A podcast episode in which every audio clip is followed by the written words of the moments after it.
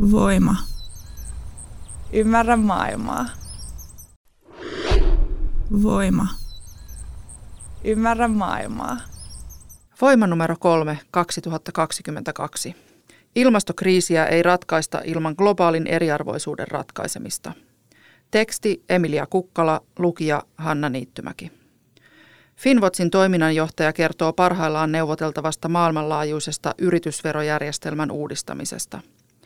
Yksi prosentti maailman väestöstä omistaa puolet maailman varallisuudesta. Yli puolet aikuisväestöstä puolestaan omistaa vähän yli prosentin. Samaan aikaan rikkain kymmenesosa on vastuussa yli puolesta hiilipäästöistä. Näiden ongelmien ratkaiseminen on ilmastokriisin ratkaisemisen ytimessä – jos globaalia eriarvoisuutta ei saada ratkaistua, niin ei saada ilmastokriisiäkään, toteaa Finwatch kansalaisjärjestön toiminnanjohtaja Sonja Finer. Häntä turhauttaa, jos ilmastokriisin syyksi tai aiheuttajaksi esitetään väestön kasvua tai sitä, että köyhien maiden elintaso nousee. Me rikkaat maat tuotamme valtavasti enemmän päästöjä kuin ne maat, joissa päästöt kasvavat. Väestönkään ei oleteta enää kasvavan niin paljon kuin joskus ajateltiin. Yritykset hyötyvät hyvinvointivaltiosta.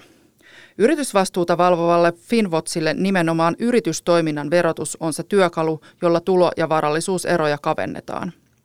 Oikeudenmukaisessa siirtymässä keskeistä on yritysten ja niiden omistajien verottaminen. Voittojen ja pääomatulojen verotuksella voidaan rahoittaa tulonsiirtoja ja helpottaa ihmisten selviytymistä kustannusten noustessa.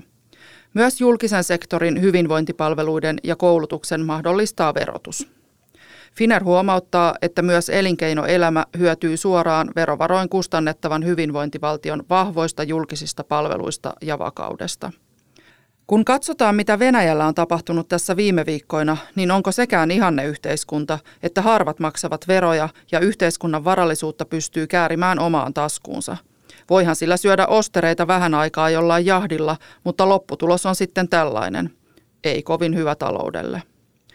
Yritykset hyötyvät siitä, että yhteiskunnassa ei ole suuria jännitteitä ja toimintaympäristö on ennustettava. Maailman onnellisimmassa maassa on hyvä yrittää, kun ei koko ajan joku yritä ryöstää ja vetää välistä. On koulutettua työvoimaa ja valtio pitää huolen työvoiman terveydenhoidosta ja lasten päivähoidosta. Sivistynyt yrittäjien edustaja kyllä ymmärtää tämän. Kaliforniassahan IT-jampat keksivät, että mitäs jos kerättäisiin yhdessä rahaa, että järjestetään lasten päivähoito – Keksivät siis verotuksen, Finer naurahtaa. Finerin mukaan on toinen juttu, miten paljon verokysymyksissä edes pitäisi kuunnella niitä, joiden lyhyen tähtäimen intresseinä on verojen minimointi. Muitakin pitäisi kuunnella ja miettiä koko yhteiskunnan etua, kun verolainsäädäntöä luodaan. Tekstiiliteollisuuden suuri murros. Finerin mukaan hyvinvointivaltiolle tyypilliset uudistukset ja vihreä siirtymä kulkevat käsi kädessä – Esimerkiksi vaate- ja tekstiiliteollisuus on suuressa murroksessa. Puolentoista asteen tavoitteen saavuttaminen ei ole vielä lähelläkään. Pitäisi tehdä hyvin radikaaleja muutoksia, jotta päästöt puolittuisivat vuoteen 2030 mennessä. Tällä hetkellä tekstiiliteollisuus on Finerin mukaan vastuussa laskutavasta riippuen 4-10 prosentista maailman ilmastopäästöistä. Päästöt tulevat nimenomaan tuotannosta, jota pidetään yllä fossiilisella energialla, eivät logistiikasta – myös jätevedet ovat iso ongelma.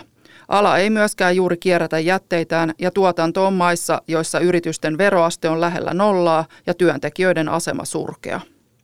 Esimerkiksi Bangladesissa joudutaan rakentamaan hyvinvointivaltion aivan perusmekanismeja, mikä on valtava haaste.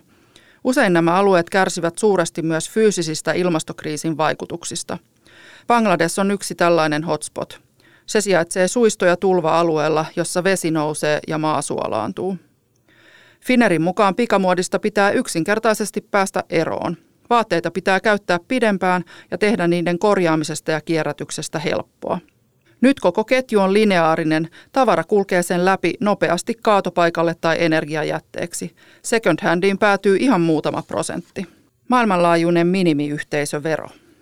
Finerin mukaan OECD-tasolla neuvotellaan parhaillaan globaalin verojärjestelmän uudistuksesta – Minimiyhteisöverosta on jo päästy sopimukseen. Se tulee olemaan 15 prosenttia. Käytännössä se lopettaa nykyisen veroparatiisitalouden. Jos joku maa ei verota osuuttaan, voi maa, jossa pääkonttori toimii, verottaa sen. Tämä ei kannusta kansainväliseen voitonsiirtoon. Parhaillaan EU:ssa neuvotellaan uudistusta koskevasta direktiivistä, jotta suurimpien yritysten verovälttelyyn pystyttäisiin puuttumaan. Finer on toiveikas sen suhteen, että jossain tulevaisuudessa siintää aika, jolloin kilpajuoksu pohjalle on kolkkoa menneisyyttä. Tällä hetkellä minimiyhteisöverotavoite kuitenkin jumittaa Euroopan unionin talous- ja raha-asioiden neuvostossa. Ruotsi, Malta, Viro ja Puola eivät suostuneet hyväksymään direktiiviä, joten käsittely viivästyy. Vaadittiin pidempiä siirtymäaikoja, vaikka ne ovat jo aika pitkät ja muitakin porsaareikiä haluttiin jättää. He painottivat hyvin lyhytnäköistä kansallista etua. Suomi kannatti minimiverotavoitetta, mutta Finerin mukaan Suomessa on lukuisia muita verotuksellisia ongelmia, joihin pitäisi puuttua. Listaamattomien osakeyhtiöiden osinkoverotus on yksi räikeimmistä ongelmista verojärjestelmässä. Se tekee verotuksesta regressiivistä, eli kaikkein rikkaimmat, jotka nostavat paljon pääomatuloja, maksavat veroja pienemmällä verokannalla kuin keskiluokkaan kuuluvat. Sääntelystä tulossa taas trendikästä. Finerin mukaan yritysverotukseen tarvittaisiin myös lisää läpinäkyvyyttä. Maakohtaisesta veroraportoinnista pystyisi näkemään, miten raha liikkuu maiden välillä. Nyt kun Venäjäpakotteet ovat ajankohtaisia, on pidetty esillä myös tosiasiallisten edunsaajien rekisteriä ja sen avaamista. Siinä on nykyisellään paljon puutteita, kuten että ilmoitetaan vain kaikkein suurimmat omistajat. Tiedot eivät ole julkisia ja niitä on vaikea saada. Maakohtainen veroraportointi auttaisi myös kehittyviä maita, joissa ei välttämättä ole mitään julkista yritysrekisteriä, josta voisi seurata yrityksen veronmaksua.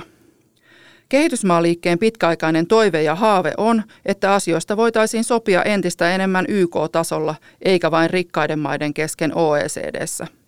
Se on kaukainen haave, eikä tällä hetkellä realismia, koska YKlla ei ole sellaista asemaa, resursseja eikä osaamista, mutta se on periaatteellinen uudistus, joka jossain vaiheessa tarvittaisiin. Kaiken kaikkiaan Finer on kuitenkin toiveikas, sillä suunta vaikuttaa maailmalla olevan enemmän sääntelyä kohti kuin siitä pois. Varmasti finanssikriisi ja talousjärjestelmän ongelmien havaitseminen ovat vaikuttaneet, mutta tarvittaisiin vielä sellainen iso ymmärrys siitä, että varallisuutta on jaettava – emme voi tuottaa hyvinvointia kaivamalla lisää ja lisää luonnonvaroja ja kasaamalla valtavasti varallisuutta yhdelle prosentille, jolta sitä hieman valuu alas. Se on aivan liian tehoton tapa tässä ekologisessa kriisissä. Finerin mukaan tapoja ratkaista ilmastokriisi on suurin piirtein kaksi. Jos ihmisoikeuksia halutaan kunnioittaa, eli jos ei haluta Mad Max-tyyppistä ratkaisua, jossa osa porukasta linnoittautuu jonnekin torniin puhtaan veden ja muiden resurssien kanssa ja loput ovat omillaan – niin ei ole muuta vaihtoehtoa kuin jakaa vähän tasaisemmin tämän yhteisen planeetan resursseja. Mikäli pidit kuulemastasi, voit tukea meitä liittymällä Voimajengiin osoitteessa voima.fi kautta Voimajengi. Mikäli pidit kuulemastasi, voit tukea meitä liittymällä Voimajengiin osoitteessa voima.fi kautta Voimajengi.